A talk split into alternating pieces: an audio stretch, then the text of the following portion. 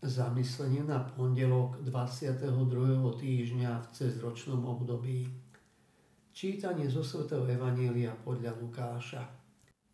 Ježiš prišiel do Nazareta, kde vyrástol.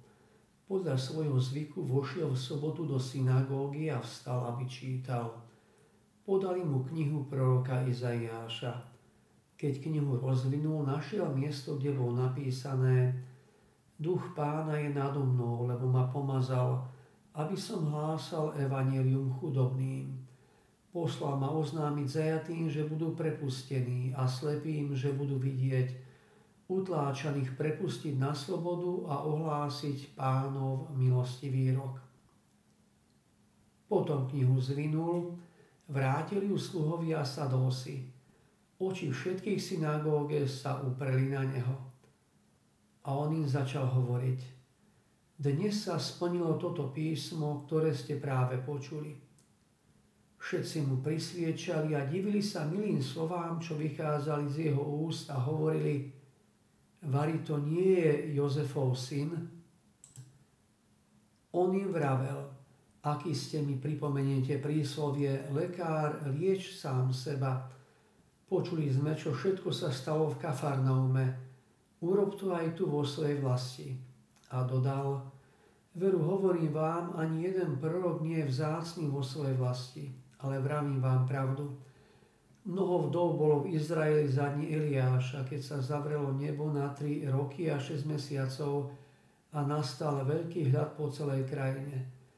Ani k jednej z nich nebol poslaný Eliáš, iba k onej vdove do Sarepty v Sidone a mnoho malomocných bolo v Izraeli za proroka Elizea a ani jeden z nich nebol očistený, iba sírča Náman.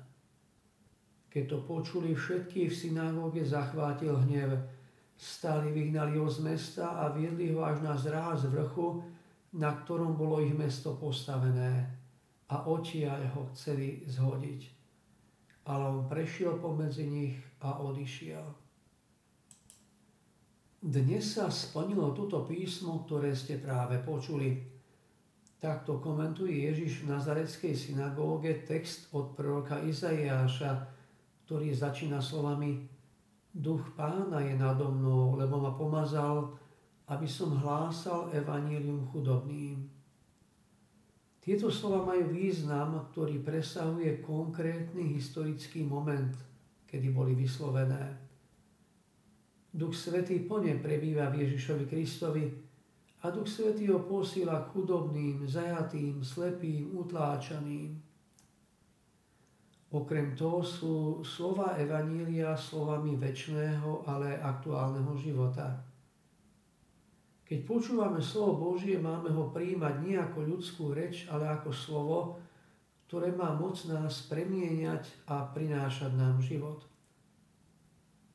Boh nehovorí do nášho ucha, ale do nášho srdca. Čokoľvek hovorí je plné zmyslu a lásky. Božie slovo je nevyčerpateľným zdrojom života. Svetý Efrem sa zamýšľa práve nad týmto bohatstvom Božieho slova, ktoré sa dostáva človeku, ktorý ho číta, rozíma o ňom a komentuje to takto. Kto, pane, by mohol preniknúť mysľou, čo je len jeden z tvojich výrokov? S nami je to rovnako ako so smednými mužmi, ktorí pijú vodu z fontány. Aj my zanechávame za sebou viac, než to, čo sme prijali.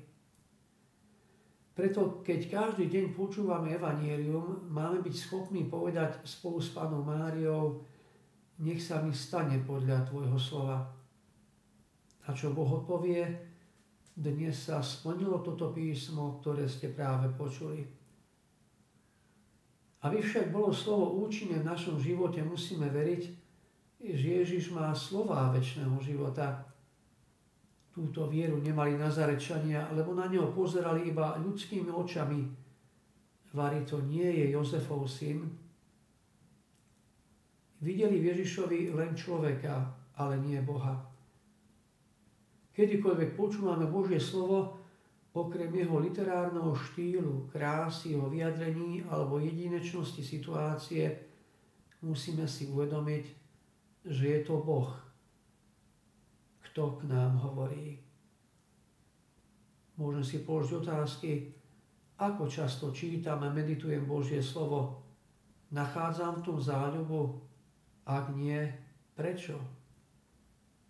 Dnes obnovím svoju vieru v Ježiša Krista a poviem mu, Ježišu, Ty si Kristus, Syn Boha živého a jedine Ty máš slova života večného.